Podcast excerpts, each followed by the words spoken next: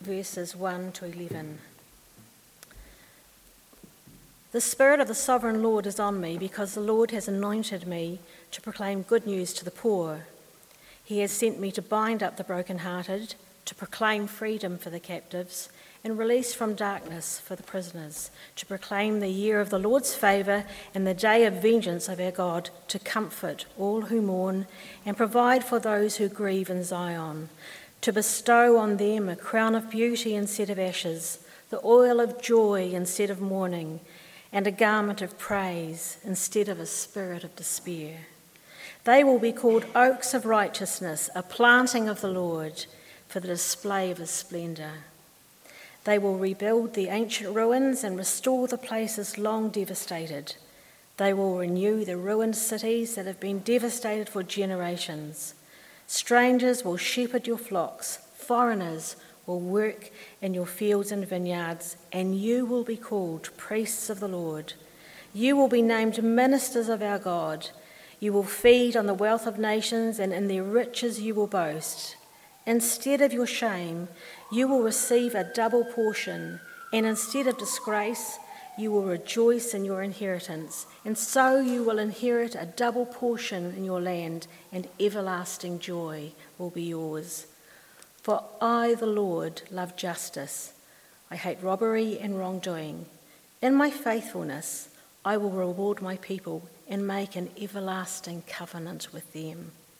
Their descendants will be known among the nations, and their offspring among the peoples. All who see them will acknowledge that they are a people the Lord has blessed. I delight greatly in the Lord. My soul rejoices in my God, for he has clothed me with garments of salvation and arrayed me in a robe of righteousness. As a bridegroom adorned his head like a priest, and as a bride adorns herself with her jewels. For as the soil makes the sprout come up, and a garden causes seeds to grow, so the sovereign Lord will make his righteousness and praise spring up before all nations. Hear what the Spirit is saying to the Remember, and we're here for our vision night. And uh, as I've been reflecting on Isaiah 61 this week, I've been pondering the reality of just what this chapter, the significance of this chapter is. And uh, this morning we're going to look at the last eight, uh, the last four verses, verses eight through to eleven, and then we're going to step back and, and take a look at it in its entirety. But as I've been praying and reflecting about this chapter this week, I've been wondering if there is a better chapter in the Old Testament to describe the kingdom of God revealed here on earth. There's some pretty uh, significant chapters in the New Testament that reveal the kingdom of God, and I think I've been thinking about uh, the first chapter of First Peter and the first chapter of Ephesians in terms of revealing the kingdom of God, and perhaps uh, undisputably, Romans 8 is one of those pinnacle chapters in the New Testament. But when I think about chapters in the Old Testament, I struggle to think of a chapter more significant in terms of revealing the kingdom of God here on earth than this chapter in Isaiah 61. So, as I said, we began this journey uh, back in September and we've been studying through it over the last uh, few weeks. So let's pause for prayer and ask for God to, to speak to us and reveal what He wants uh, through this word. Father, we thank you for the richness of your word and, in particular, the richness of this prophecy that you laid on the heart of Isaiah. We pray that you would speak to us now. By your Spirit, would you take this word and bring it to life in our hearts, in our minds, and in our very spirits? We ask now that you might humble our proud hearts, that you might strengthen our timid hearts, and that you might heal our broken hearts, that we might know Jesus, that we might live for his glory. And in his name we pray. Amen. Isaiah 61 is fulfilled by Jesus Christ. We know that. Jesus himself articulated that in Luke 4. It is the fulfillment in his life, in his death, in his resurrection, in his ascension, and significantly in his coming again, Isaiah 61 is fulfilled in the life of Jesus Christ in its entirety. Now, if verses 1 and 2 reveal the life of Christ, uh, I want to suggest to you this morning that verse 8 is a great expression of the death of Christ, finding its fulfillment in the cross of Jesus at Calvary. If you haven't got your Bible open yet, turn with me to Isaiah 61, and I'm reading from verse 8. For I, the Lord, love justice. I hate robbery and wrongdoing. In my faithfulness, I will reward my people and make an everlasting covenant with them. Now, I love justice, the Lord says. I, the Lord, love justice. The preceding chapters have been a lot about the justice of God. In the previous chapter, in verse 59, we read that the Lord is displeased because he sees no justice in Israel. And of course, in Isaiah 58, there is a profound unpacking of what that justice looks like, and I'll come to that in a moment. But I don't know about you, when I think about justice, the, the initial responses, I think about somebody going into a courtroom and someone being convicted, a murderer perhaps, and being put off to jail. And that might be your initial thought about justice. But in terms of Isaiah, the definition of justice is much, much deeper and richer than that in Isaiah 58, where that profound passage where he talks about true fasting, we read the following in verse 6 Is not this the kind of fasting I have chosen?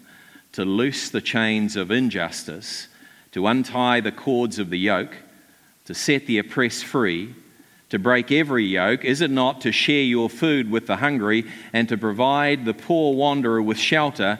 when you see them naked to clothe them and not to turn away from your own flesh and blood. Then your light will break forth like the dawn, and your healing will quickly appear. Then your righteousness will go before you, and the glory of the Lord will be your rear guard. Whenever you hear justice in the Old Testament, you can be sure that its twin, righteousness, is not too far away. And I sometimes think about justice and righteousness as two railway tracks and those two railway tracks are what, are what bring the character of God's. Justice and righteousness, they're never very far apart, and certainly that's true here in these verses in Isaiah 61. I, the Lord, love justice. I hate robbery and wrongdoing. It's an interesting uh, couplet that Isaiah describes there. I hate robbery and I hate wrongdoing. It seems to me when I was reflecting on this robbery, surely that's, that's not a particularly uh, dire sin. It's not a particularly desperate offense. And yet the Lord says, I hate robbery. Why would he hate robbery? Well, we could quickly go back into the, into the Mosaic law and see, well, that's clearly breaking one of the Ten Commandments Thou shalt not steal. As we reflect on robbery, we could also think about where it ends up. And I was doing a little bit of praying and a little bit of reflecting, and as I did this, I was a little bit convicted as a young seven year old. And as a young seven year old, many Many times through the summer year, summer months, uh, the Crossan households would go off to the A&P show.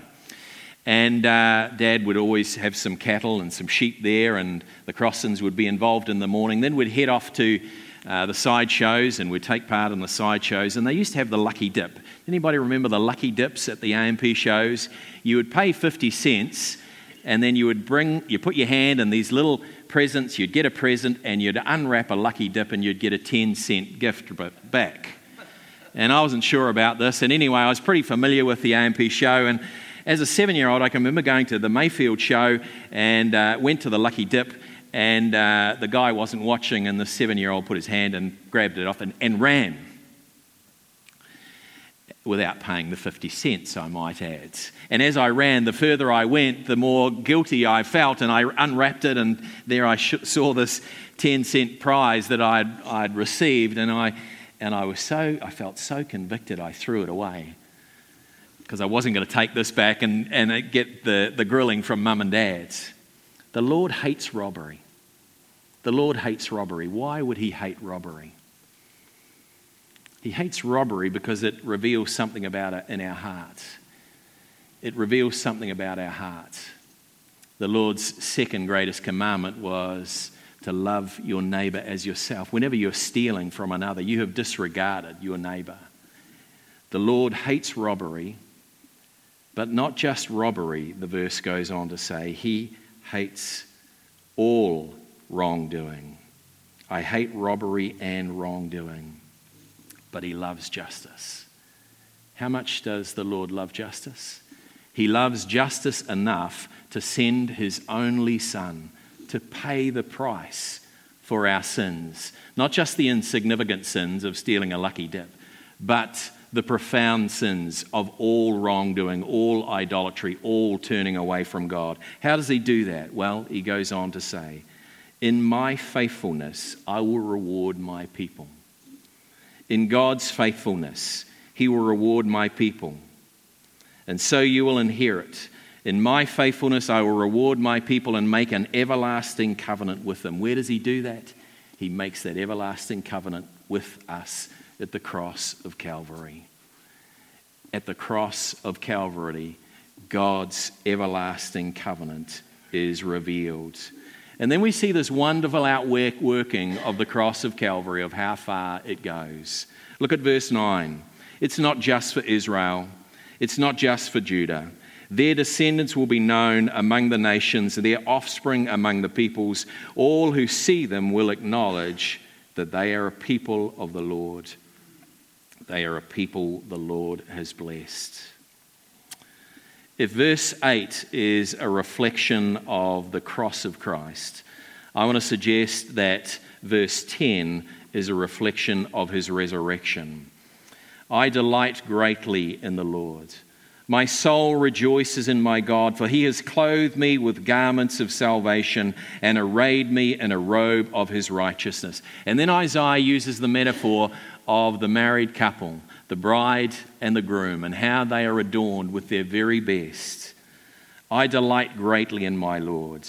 My soul rejoices in my God, for he has clothed me with the garments of salvation. He has clothed me any man, woman, boy, or child who comes in faith with the garments of righteousness, the righteousness of Christ. I delight greatly in the Lord. I wonder if that's your experience this morning. Are you delighting greatly in the Lord this morning? Isaiah is using the language of the psalmist, in particular Psalm 37, and I'm going to read from Psalm 37 where we read the following Trust in the Lord and do good Dwell in the land and enjoy safe pasture. Take delight in the Lord. Take delight in the Lord, and He'll give you the desires of your heart.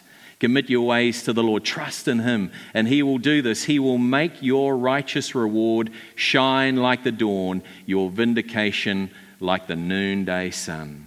This is the gift of the resurrection life that you are now clothed in, clothed with garments of righteousness. Are you delighting in the Lord this morning? Have you been clothed with the garment of righteousness, the garment of the Lord's resurrection? Is that delighting your soul this morning? If verse 8 is a reflection of the cross, if verse 10 is a reflection of his resurrection, I want to suggest that verse 11 is a reflection and finds its ultimate fulfillment in his ascension. For as the soil makes the sprout come up, and the garden causes the seeds to grow, so the sovereign Lord will make righteousness and praise spring up before all the nations. The Lord said before he went to be with his Father, he said he must return so that he could send his gift, the gift of the Holy Spirit, that that righteousness could spread beyond Judea beyond Jerusalem, beyond Israel, to the ends of the earth. And so the Lord now reigns at the right hand of the Father. He sends His Spirit on all of the earth. And so righteousness and praise springs up before all the nations. The cross, the resurrection, and the ascension. Isaiah 61 is fulfilled in the life of the Lord Jesus Christ. For those of you who were here a few weeks ago when we looked at the first few verses, we reflected on the profound metaphor, and I think this is the central metaphor of Isaiah 61 and verse 3, where he calls the people who have responded to the gospel, the good news that's proclaimed, he calls them oaks of righteousness. They will be called oaks of righteousness, a planting of the Lord for the display of his splendor. We reflected on the strength of the oak, on the beauty of the oak, of the endurance of the oak. Who is the ultimate oak? Of course, it's the Lord Jesus Christ. He is our ultimate oak tree. And if He is our oak tree, what does that mean that we are? We're His acorns. We're the ones that are going to grow into those oaks of righteousness. I want to step back and reflect on this chapter in its entirety. What is it that the Lord might be saying to you? What is it that the Lord might be saying to us as a church from this passage? You remember it had its genesis during lockdown as I was reflecting on this chapter and I was praying on this chapter. I had the conviction that this was a word for Hope Church. So let's step back now and think about what we've been listening to over the last few weeks and what is it that God might be saying to us as a church. I said at the beginning that this chapter finds its fulfillment in the Lord Jesus Christ, in his life, in his death, in his resurrection, in his ascension, and ultimately in his return. So the question we have to ask is how now is it revealed? How now is it revealed in our lives today? Jesus' model when he lived on this earth was to invite 12 disciples to come and follow me. He said, Come and follow me, and I'll make you fishers of men. And then over the next three years, he intentionally invested in those 12, and then he sent them out into the mission. He also very deliberately pulled three of those 12 aside Peter, James, and John, and he invested in those three in an even, even greater level. He proclaimed to the crowds the good news to the poor. He ministered to those who were mourning, to those who were in need of healing. He taught and discipled the 12. He invested intensely in those three. And we might describe that ministry as relational discipleship. As I've been reflecting on this, and as I've been reflecting more deeply on the Lord's model of ministry, relational discipleship seems to define it in my mind. This Thursday, I was sitting with two of the senior pastors of the two largest churches in Dunedin, and they were both lamenting about how difficult it was today. And I think the big churches are really struggling uh, as they wrestle with all the COVID restrictions. And the pair of them were reflecting on their model of attractional, we might say, attractional ministry, attracting the crowds. And we, the three of us, talked about the need to be investing in relational discipleship. And perhaps that's one of the opportunities that lies before us. The very model that Jesus modeled. Over the last few weeks, Richard and I have been sitting with a man called Bill Murray via Zoom, of course. And uh, he is an ex navigator and he goes about coaching discipleship with church leaders. And uh, he has this great definition of discipleship. And it goes like this He says, Come and walk with me as I walk with Jesus. Come and walk with me as I walk with Jesus. And Bill's emphasis is to declericalize uh, this, this word discipleship and say this is something that all of us are called to. This is what Jesus modeled, and this is the way in which he expects his kingdom to now come. Come and walk with me as I walk with Jesus. We don't know what lies ahead of us in the coming months, in the coming years, but we, know, we do know that we have been called to follow the Lord Jesus. we do know that He calls us to follow Him. And when we follow Him, His promise is that He will not leave us, He will not forsake us, He'll be with us to the ends of the age. Come and walk with Jesus and learn how to serve others. Come and walk with Jesus and take the good news and proclaim it to others. Come and walk with Jesus and experience the great exchange that we see in Isaiah 61, where our ashes are replaced with beauty, where our mourning is replaced with joy, where that sense of despair, that sense of foreboding that is so pervasive today is replaced with a garment of praise. Come and follow Jesus. And Isaiah's promises you're going to be clothed with a garment of praise. So, what does this word say to us today? Little acorns that are going to grow to be oaks of righteousness. Relational discipleship born in the gospel of Jesus Christ, I want to suggest, is the way that God's kingdom comes. What does that kingdom look like? Well, it looks like Isaiah 61. And what's the invitation for us? It's the invitation for us to be transformed so that we can transform the world. That we can not just pray, Your kingdom come, but we can live out God's kingdom come. So, my invitation to you this morning, born out of Isaiah 61, is come and walk with me as I walk with Jesus. The Spirit of the Sovereign Lord is on me. It's on you. It's on His church. Because He's anointed us to proclaim good news to the poor. He sent us to bind up the brokenhearted.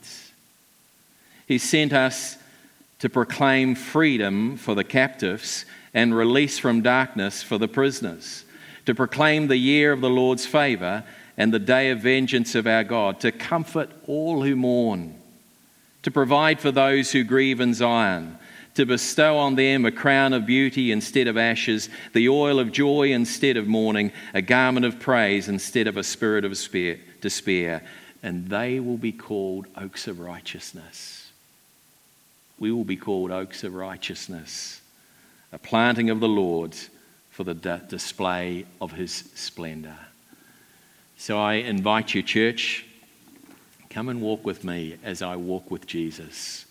And let's see Isaiah 61 being worked out in our place, at our time, and all the uncertainty and all that's going on. Come and walk with me as I walk with Jesus. Let's bow our heads and our hearts in prayer. Father, as we have been journeying through this chapter, you remind us afresh that this chapter finds its fulfillment in the Lord Jesus Christ, in his life, in his death, in his resurrection, in his ascension, and ultimately it will find its fulfillment when he returns again to judge the living and the dead. We thank you for the riches of your kingdom that are displayed in this word. We thank you for the preciousness of this word, but we don't just want this word to be something we dwell on, we meditate on, and we're encouraged by. We want this word to shape our lives. We want Jesus to shape our lives. And so we ask, Holy Spirit, that you will pour out your anointing on us as a church in the midst of uncertainties, in the midst of all that's going on in our lives, individually, corporately, and globally. We thank you for the promise of your kingdom coming here on earth as in heaven. And so we do continue to pray that that's exactly what would happen. Pour out your spirit on each of us, unite us, and continue to keep us united in Christ as we minister in His power and for His glory. May we be indeed those oaks of righteousness, a planting for the display of your splendor. In Jesus' name we pray and for His glory. Amen.